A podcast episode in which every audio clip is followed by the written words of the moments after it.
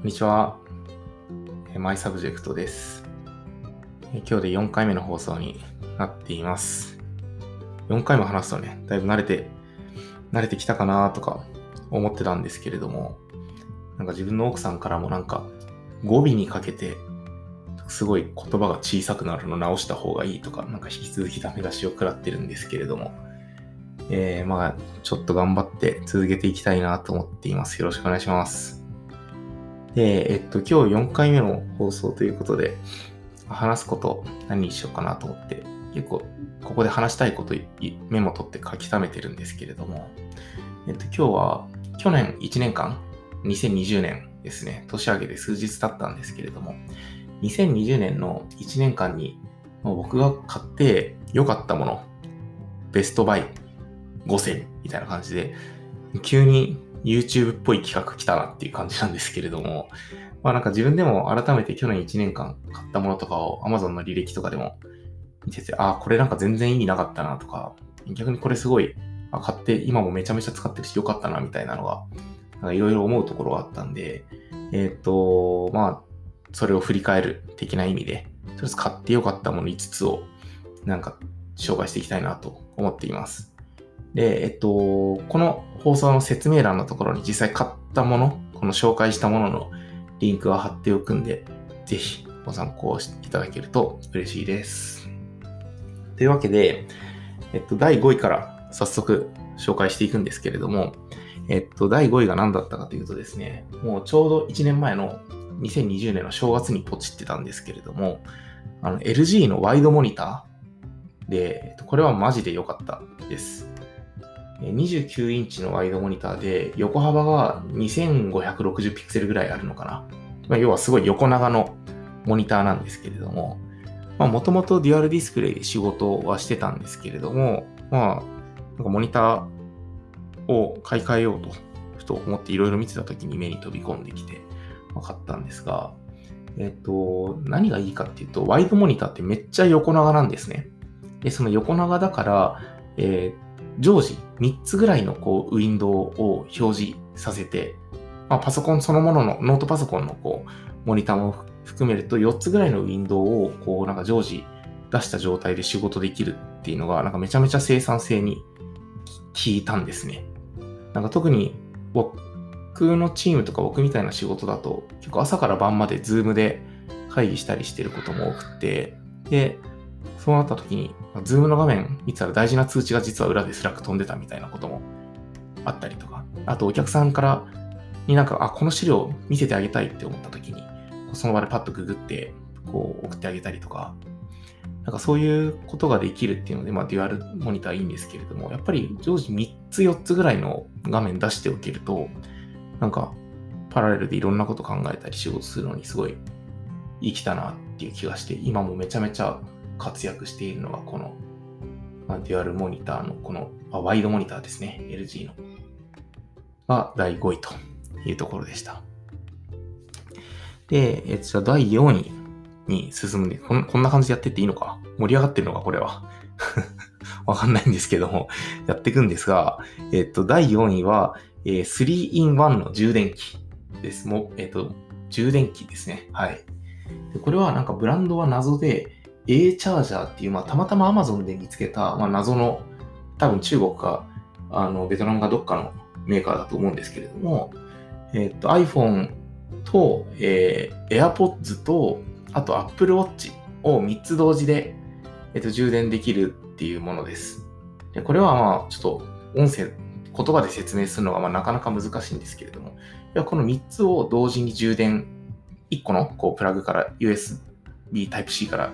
充電できるっていうのと、あとは折りたたむことができて、結構薄っぺらい。なんか iPad mini とかよりも全然ちっちゃいです。あ、あれだな。あの、いわゆるビジネス書とか、下手したら新書ぐらいのサイズ。新書ですね。一番わかりやすいのは。新書ぐらいのこうサイズとか分厚さで持ち運ぶことができるんで、なんかコロナの以前たまに僕も国内出張とかあったんですけど、そういう時にこれ1個持っていくだけで、新幹線の中でも充電できるし、あの、タイプ C だったらそのままパソコンにも充電できるし、みたいな感じで荷物が一気に減って、すごい便利だったなっていうやつです。まあなんか AirPods とか使ってない人には、あの、あんまり関係ない商品にはなっちゃうんですけれども、まあ Apple 信者の人は、これ1台持っておくとすごいいいので、おすすめ。金額もね、なんか2000、今 Amazon で見たら今出てね、2900円ぐらいですごい安かったんで、まあ、買ってみるといいんじゃないのかなっていうのが、この 3-in-1 の充電器でした。はい。で、えっと、次が、まあ、ここからがトップ3ですね。第3位なんですけれども、えっと、これが、えー、なんて言ったらいいんだ？ブルー、ワイヤレスリモコン？スマートリモコンって言ったらいいんですかね？スマートリモコンだ。ネイチャーリモミニっていう、えー、スマートリモコンなんですけれども、これ何かっていうと、えっ、ー、と、いわゆるエアコンとかテレビとかのリモコンを、こう、代替してくれるやつ なんですね。説明がめっちゃ下手なんですけど。何かっていうと、このネイチャーリモミニっていうのを置いておくと、スマホで例えば寝室のエアコン切りたいっていう時に、スマホで操作すると、そのネイチャーリモミニっていう端末から、いわゆるその信号を代わりに飛ばしてくれて、で、エアコンとを操作できたりするものなんですよね。で、アレクサとも連動してて、なんかアレクサに、例えば、えっと、寝室のエアコンつけてみたいに指示すると、このネイチャーリモミニを経由して信号を飛ばしてくれるっていうものなんですよ。で、なんか僕、去年の2020年の8月に自宅を引っ越ししてて、もともとマンション住まい、もう生まれてこの方ずっとマンションしか住んだことなかったんですけれども、初めて戸建てに自宅を買い替えして、一戸建てに引っ越したんですね。で、一戸建て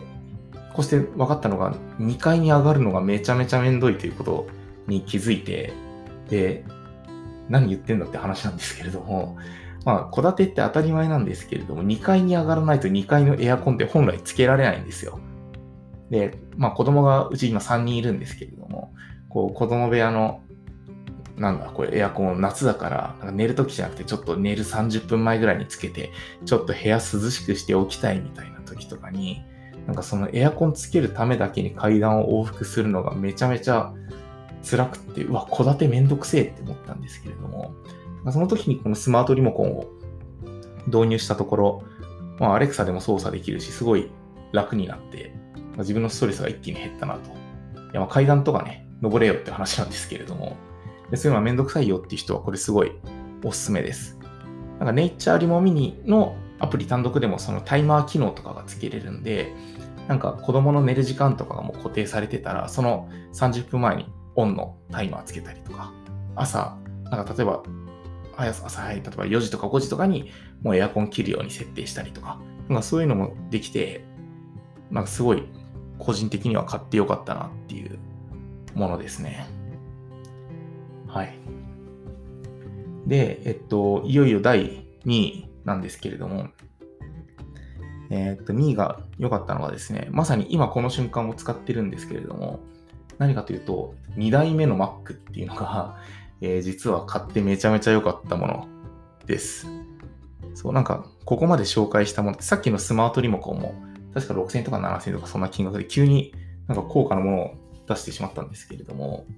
もともとあの、昔働いてたベンチャーの時からずっと Mac 使ってて、で、自分で起業した時も MacBook Pro 買ってずっと使ってたんですよね。で、えっと、まあ、さっき言った通り、戸建てに引っ越して、まあ、MacBook Pro 1台でしばらくやってたんですけれども、普段自分が仕事するスペースが1階にあって、で、1階で、まあ、朝起きたらそのまま仕事して会議とかやってるんですけれども、まあ、午後とか夕方子供が幼稚園から帰ってくると結構バタバタするんですよ。一回のその自分の仕事スペースっていうのが、あのいわゆるリビングから松続きになってて、ドアとかがなくて。で、いやまあこの、こんな個別事情に合致する人は世の中どんだけいるんだよって話なんですけれども。で普段は下で仕事したいんだけれども、子供が帰ってきた時だけ、まあ、ちょっと寝室に逃げるみたいな。で、寝室にも一応ちっちゃいテーブル置いてあって、そこで、こう、会議の続きやったりとか、資料作りとかしてるんですね。で、もともとその時間にあった MacBook Pro を担いで2階に持って行って立ち上げて、やるってことをやってたんですけれども、Mac 持ってくのも、なんか持ってくだけだったらいいんですけれども、めんどいんですよ。要は会議するために、あの、電源つなぎ直したりとか、あの、なんだ、イヤホンつなぎ直したりとか、なんかそういうのをバタバタするのが、すごい当時ストレスで、そう。だからどんだけストレス耐性ないねんっていう、あれなんですけどね。そうで、そこでまあ、セカンド PC として iMac を買って、2回は iMac、で、1回は MacBook Pro みたいな感じで使い始めたら、なんかこれが、そう、恐ろしく快適でしたと。で、なんか最近とかだと Slack もあの下書きの自動保存機能とかができてるんで、なんか Slack 打ち掛けのまま終わっちゃったのが、ちゃんともう一個の Mac の方にも反映されてるんですよ。割とタイムリーに。そう。だから、あ、やべ、これ書きかけのまま、なんか子供帰ってきてバタバタして止まってたみたいなのが、なんか、その寝室、2階の寝室に、こう自分が引きこもった後にも、こうちゃんと引き継がれていたりして、すごいめっちゃシームレスって思って、なんか仕事をしていますね。まあ、特に戸建て世帯の人とかにしかこの良さは伝わらない気がするんですけれども、個人的には Mac の2台持ちがめちゃめちゃ良かったっていうの今年の一つ発見でした。はい。で、えっ、と、まあ、ここまで、えー、2位まで発表してきたんですけれども、まあ、最後、まあ、栄えある第1位ということで、これが何だったかというとですね、えー、洗濯機ですね。洗濯機。まあ、2位まで散々こう仕事に使うものを、ガジェットっぽいものを紹介してきて、1位洗濯機かよっていう話なんですけれども、なんか洗濯機はマジで買ってよかった。なんかそのちょっといいやつを買ったんですけれども、なんかこれはもうお金をかけるに値するなっていうのをすごく痛感していて、なんか僕が買ったのはパナソニックのキューブルっていう、いわゆるドラム式の洗濯機なんですけれども、これが、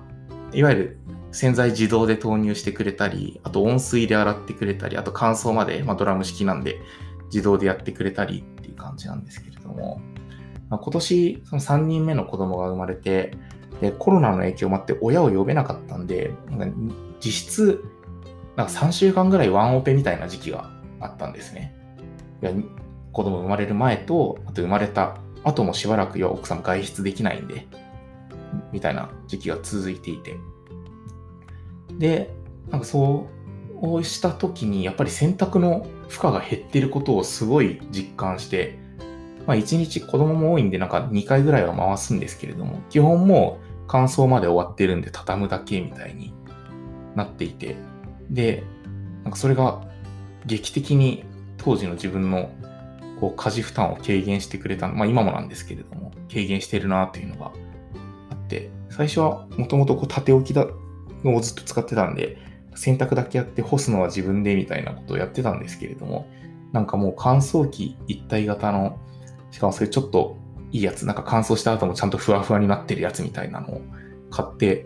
すごい良かったなっていうのを思っていて、いい洗濯機買いたいって奥さんが言い始めた時は、いや洗濯機なんて全然普通のでいいっしょって、